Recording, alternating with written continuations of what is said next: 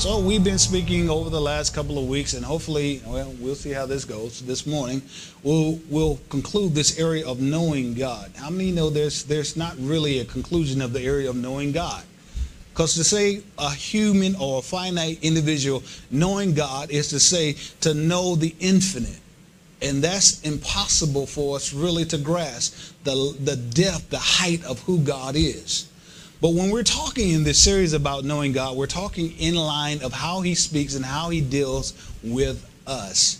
And so we got to make sure when we're speaking in these terms, we get its proper placement. Knowing God comes first. How he speaks, how he speaks to us, the essence of who he is has to be in its proper seat first before we get into talking about how he speaks to us, the different ways of, of his, his speaking to us. Again, I was in Greenville this past week and a minister was talking about moving or he had a trance where he saw the Lord and, and all these kind of things happen. And as I was listening to his testimony about this, again, it backed into this reality. When you hear these kind of testimonies, still you got to make sure you know God well enough to know if that matches up with the book. I was watching as, as this past week also, I think it was on the news, they talked about a brother, uh, not a brother, but a, a guy that killed his family. I think it's two kids. And one of the things that stuck out the most to me about that particular issue is that he said he heard a voice tell him to kill his kids. Hmm? He heard a voice that told him to kill his kids. And, and as I heard that, I said, see, that's what the issue is a lot of folks go around and say, well, the Lord told me this, or I heard this voice tell me that. I heard this, and if it doesn't match the essence of who God is, then we can discern that's not God. There's so many different voices today telling you to do this, telling you to go there, telling you all these kind of things. But if it doesn't match what God says He is about Himself, then we can say, no, that's not God. And this is what this this is how we begin to discern what we're hearing. And so in John chapter 10 and verse 27 has been our foundational scripture. We wanted to first start and begin to understand that God does speak to us. Jesus speaking here says, My sheep, those therefore that are connected to me hear my voice. He says, I know them and they follow me. And I saw this this week. He says, I know them. He didn't say anything about you knowing God. He says, I know them. He says, My sheep, they hear from me, and I know them. We are known by our Heavenly Father.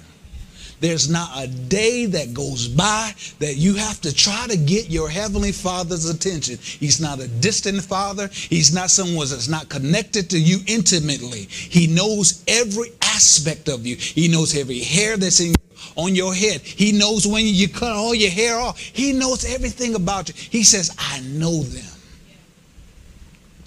And they follow me. Romans chapter 8 and verse 14 says, For as many are led by the Spirit of God, they are the sons of God. So he says, My sheep hear my voice. And the ones that are led by my spirit, those are my children. And over in Matthew chapter 4 and verse 4, it says, Jesus speaking, it says, But he answered and said, It is written, Man shall not live by bread alone, or they shall not live simply by natural substance. But he says, But by every word that proceeds out of the mouth of God. So our lifestyle as sheep, our lifestyle as children, sheep indicates that we have a Lord that leads us in a certain direction and we have a Lord that provides for us. Children indicates our relational aspect with God, that we're connected by covenant with him because of the blood of Jesus. And he says, natural food here has everything to do with the biological standpoint, the physiological aspect of our nature that we need natural food. But he said, we don't simply live by that aspect. We live by, my sheep live by the word, my children live by every word that proceeds out of the mouth of God. And so therefore we've said again, there's a variety, a variety of different ways that God speaks to us, but the act of faith to attend to his word, this is listening. Listening to what God's saying. Listening to what he's indicating in our life. Listening for his direction. Because I know I am known by my shepherd, that means I have an expectation of his leadership in my life. Because I'm one of his sheep. You know, sheep don't go around saying, Oh, I wonder if the shepherd's going to feed me today. I wonder whether or not he's going to take care of me. She don't have this as a notion. They know their shepherd takes care of them. They know their shepherd provides for them. They know that every need that they have, the shepherd has dominance over their life. And so they are always attentive to his voice and his leading and his direction. They live by every word that proceeds out of his mouth. Listening is about a lifestyle. And we've indicated to you before as we review that a lifestyle is a typical way of life. A typical way of life. This is how we do it. I remember the song, This is How We Do It? For believers, living by God's word is a typical way of life. This is how we live life. It is not. Notice, he didn't say it is simply for the preacher. And for some reason, that's what people think. Oh, the preacher got to live by faith. That's right. Bless God. But what about you in your own life? The preacher that's standing before you, the preacher that's in any church that's operating in what God's called them to do, is operating in their assignment. The question then becomes Am I operating in my assignment? It requires for me to walk by faith in my assignment just as much as I'm seeing my pastor, the minister, walk in his assignment or her assignment. It's a typical way of life. The second definition is uh, some someone's way of living. Someone's way of living, the thing that a person or a particular group of people usually do. It's something normal to hear from God. It's something normal to be led of God. Now, from this aspect, we begin to understand that it that God speaks from the position of who He is. God speaks and directs us from out of His very essence or out of His nature. We can again begin to discern the difference between the voice of God and the voice of error, the voice of, I was watching again, I was on Instagram and I saw a prominent preacher that used to be big in the 90s. He was in regular, good old fashioned heresy yet again online. And I was amazed by the Christians and even Christian artists that were saying yes and amen. Heresy is nothing new. Heresy might be repackaged in a new lively things, and you don't, but at the core, it generally says you don't really need Jesus. You do what you want to do. There's nothing new about good old fashioned heresy. And so it becomes important, even when it's in terms of listening to the so called preachers. Again, I'm not a policeman. My job is to sow the word so that you have proper discernment in the spirit to understand, no, that ain't God, because it doesn't reflect the essence of daddy. That's not how he talks. That's not matching his book that he gave us as his revelation of who he is. So I can reject that because that's not him. We said that the voice of God always comes this way. He is the voice of truth the voice of love, the voice of faith, the voice of peace, and last week we added the voice of life. The voice of life. And I'm going to quickly run through this. The voice of truth. John chapter 16, verse 13 through 14 says, Herebit, howbit, when he, the Spirit of truth, notice this is Jesus speaking in terms of the Holy Spirit. When the Spirit of truth is come, he will guide you into all truth. Why? Because that's who he is. For he shall not speak of himself, but whatsoever he shall hear, he shall speak, and he shall show you things to come. Watch this. Verse 14 He shall glorify me, and he shall receive of mine and show it unto you. So the voice of the Holy Spirit is always the voice of truth because he is the spirit of truth. Even when we talk in terms of theological error, you got to start checking out what what's God saying on the inside. And we, I can't wait till we get to that section when we're talking about the inward witness. When you are in the presence of doctrinal error, you might not even know all these scriptures, how they fit together. But if you check on the inside of you, you some, the Holy Spirit said, mm, "That ain't me." I, don't, I, don't, know, I don't know what he's talking about up there. That, that's not me. what what are we saying? What no, you know that that what no, you know. And I've gotten in trouble in the past because my face gets frowned up when he starts talking to me like that. I'm like, wait, wait, wait, you know. And I've learned how to try to fix my face a little bit because I'm like, when brother gets there going up there and saying stuff and that, and, that, and, that, and the Holy Spirit, no, I don't know what he's talking about. yeah, it's a strange thing when God says, you know, y'all know what he's talking about? Because he said the spirit of truth. Another scripture indicates to us that the spirit of truth shall live on the inside of you. The Holy Spirit, he doesn't have truth, he is truth. And whatever he speaks is directly from the Father. There is no separation from Father God.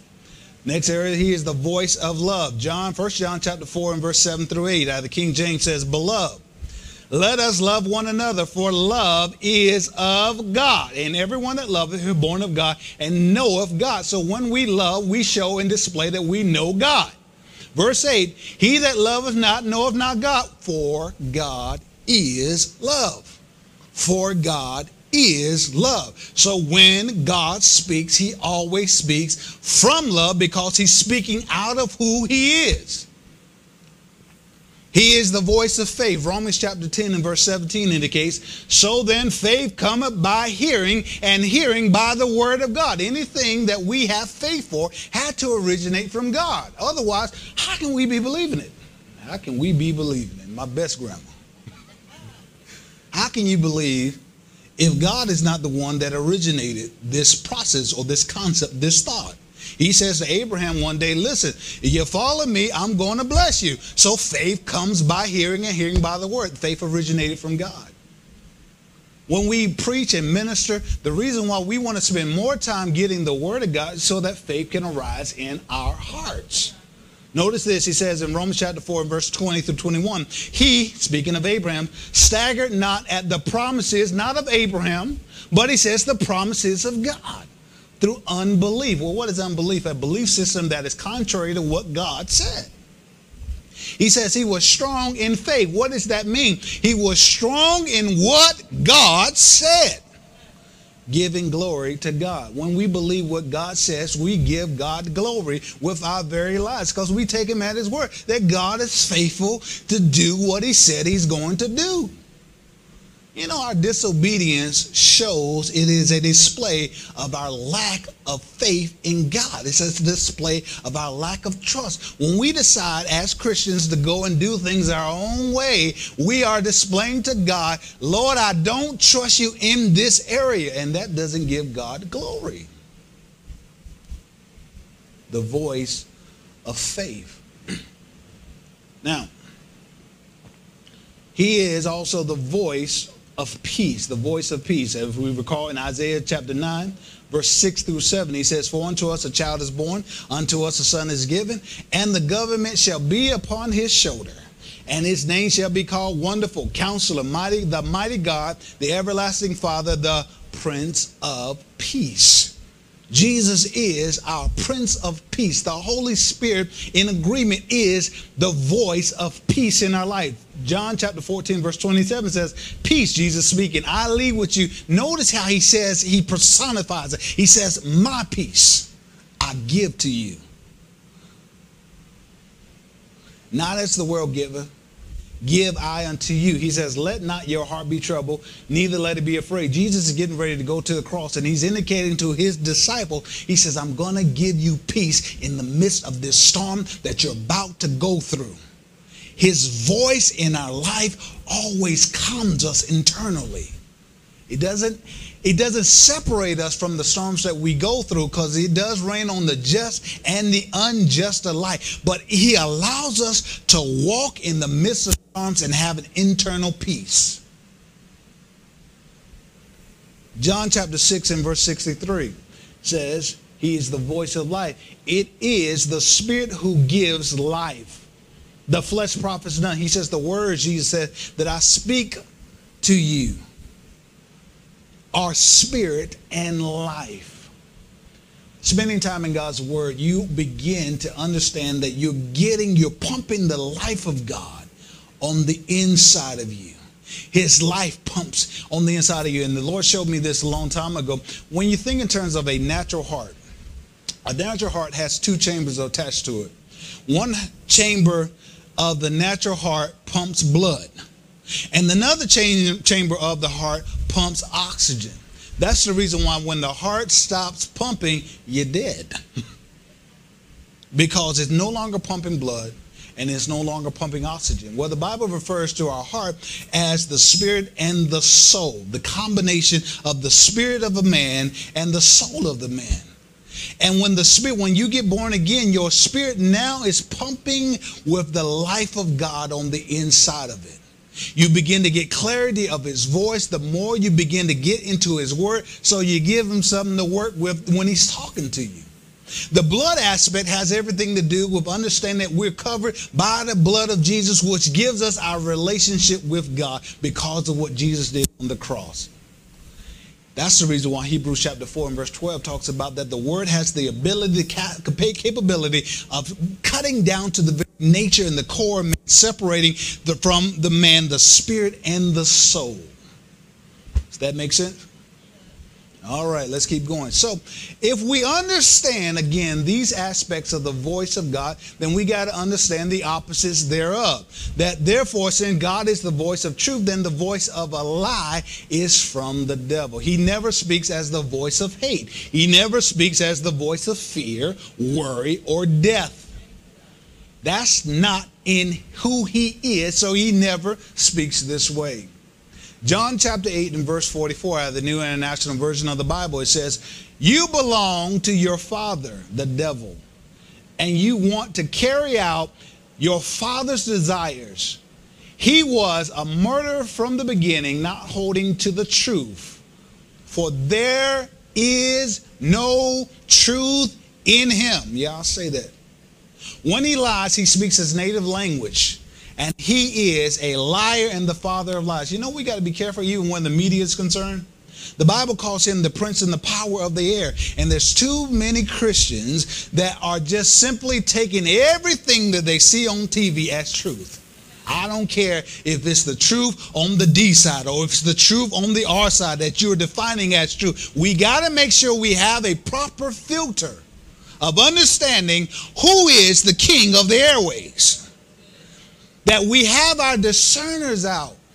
Yeah, I know you like that reporter. That's your favorite person. Dear God, yes. But we got to make sure what, what spirit is he speaking from? Where is he coming from? What's his motivation? Is it truth or is it money? Because you might find out that that particular anchor that you see on TV, that his motivation is not God, it's his God, which is money. And so money will allow you, when he's your God, to lie in order to get more of it. You say whatever you want to.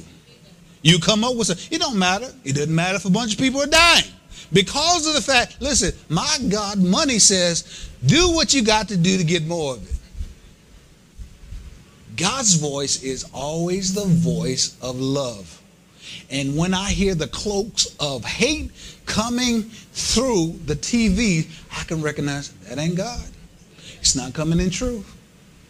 First John chapter 4 and verse 17 through 19 says in the uh, King James, herein is our love made perfect, that we may have boldness in the day of judgment. Because as he is, so are we in this world. So he says, Herein is our love made perfect. Now we understand that that essentially is saying the day you get born again, the love of God is perfected on the inside of you. That we can have boldness in the day of judgment. I don't have to worry about the judgment of God because I've been born again.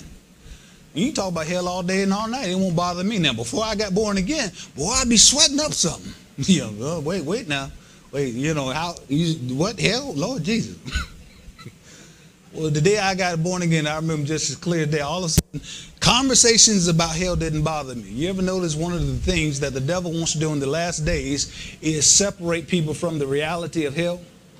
One of the misnomers and theological misnomers that we have today is that hell doesn't exist or that God is sending people to hell when in reality, see, you're either hooked up with the kingdom of light or you're hooked up with the kingdom of darkness. And that's not God making that decision, that's you making that decision. So if you don't make the decision to make Jesus the Lord of your life, you remain in the kingdom of darkness. And when you separate from this body, you get to go be with your spiritual Lord. It is not God sending you. You sent yourself because you kept rejecting his invitation to the kingdom of light. Verse 18, now watch this. He says, There is no fear in love.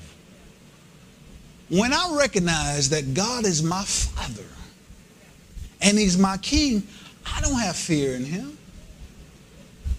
I can come to Him. He says, But love casteth out fear because fear has torment. He that fear is not made perfect in love. I guess not. Because the love of God has been shed in your heart by the Holy Spirit. I don't have dread of torment because when I die, I'll go spend eternity with my Heavenly Father.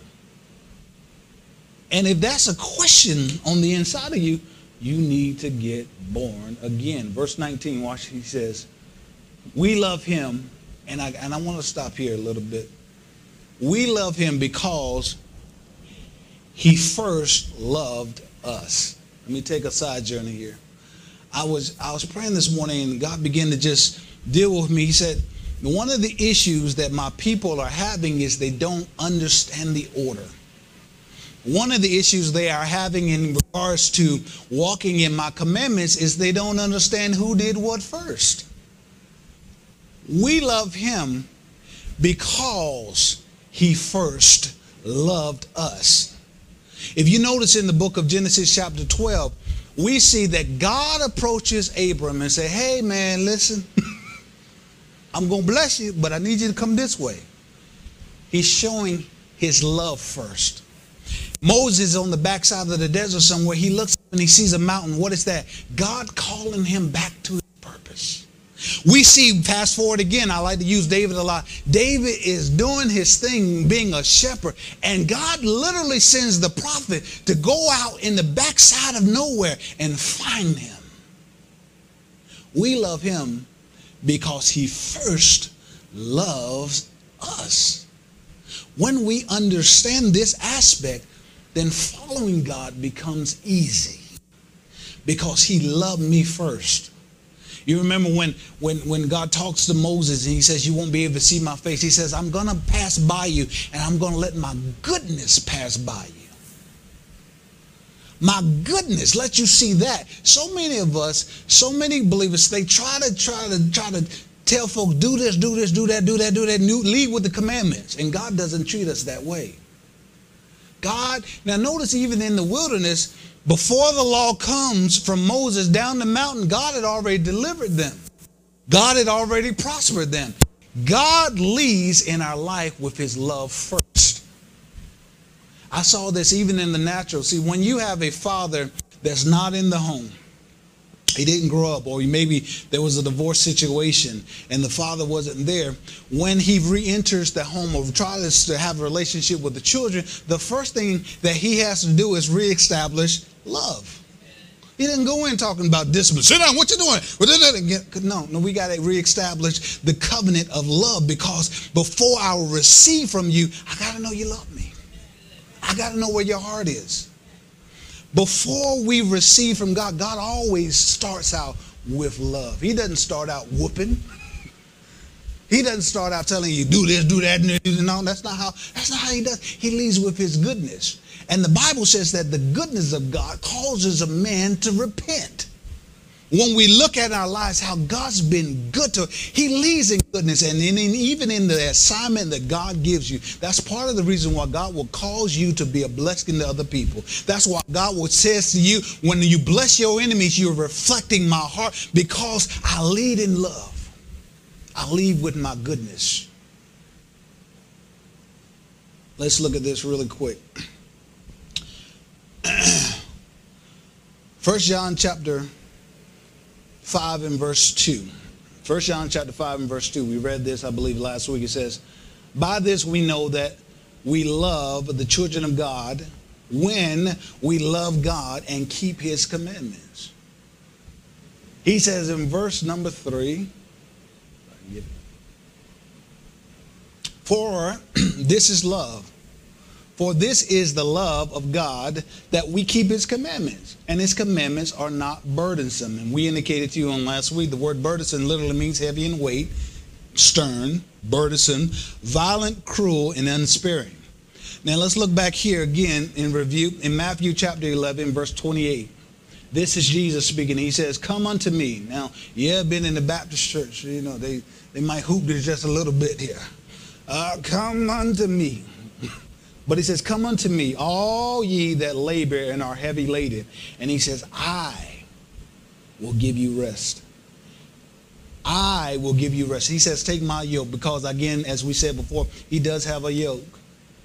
You're going to be yoked up to the kingdom of light, or you're going to be yoked up to the kingdom of darkness. He says, Take my yoke upon, upon you and learn of me, for I am meek and lowly in heart, and ye shall find rest for your mind, your will, and your emotions. What does that sound like? Come to me because you'll find the lover of your soul first. He says, verse 30, for my yokes are easy and my burdens are light. Now, listen to this in the uh, message translation. This always blesses me. It says, Are you tired, worn out, burned out on religion? He says, Come to me, get away with me, and you'll recover your life. Because he is the voice of life calling you to himself. He says, I'll show you how to take a real rest, not the facade, not the mess, not the rest that you think you get in drinking a little bit of wine in the evening time.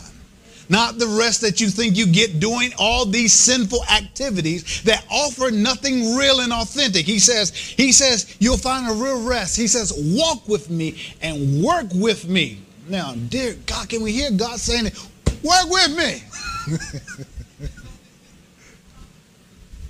It's not that God's word doesn't work. Sometimes we don't spend enough time working the system. Work with him. Work with me here now. I, a lot of people have no problem working with the devil. Just let with it. I need a little bit more. He says, work with me. Watch how I do it. He says, learn the unforced, notice the word unforced, rhythms of grace. I won't lay anything heavy or ill fitting on you. Keep company with me, and you'll learn to live freely and lightly. So, when I operate in God's commands, I am actually learning freely or how to walk in freedom and how to live light. He's always the voice of truth, always the voice of love, always the voice of faith, always the voice of peace, always the voice of life. And when he calls us to an assignment, when he calls us to his commandments, when he leads, he leads from the voice of love. I love you. And when we begin to fully understand how much he loves us because of how good he's been to us, then following him becomes easy. Now watch this in 1 John chapter 5 and verse 2 through 4. It finishes up. He says, For whatsoever born is born of God overcomes the world. And this is the victory that overcomes the world, our faith. Our faith in God is displayed in our keeping his commandments. Keeping his commandments, keeping his creeds, keeping his precepts has everything to do with our overcoming the world. He says, I've given you a prescription to overcome or live the overcomer's life.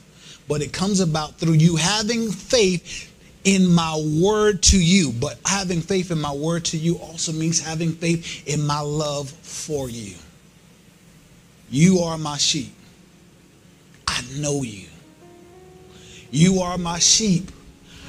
I know you. No, not the person that you try to tell everybody else that you are. Not the person that you display perhaps on Facebook, because on Facebook everybody puts their best foot forward. He says, I know you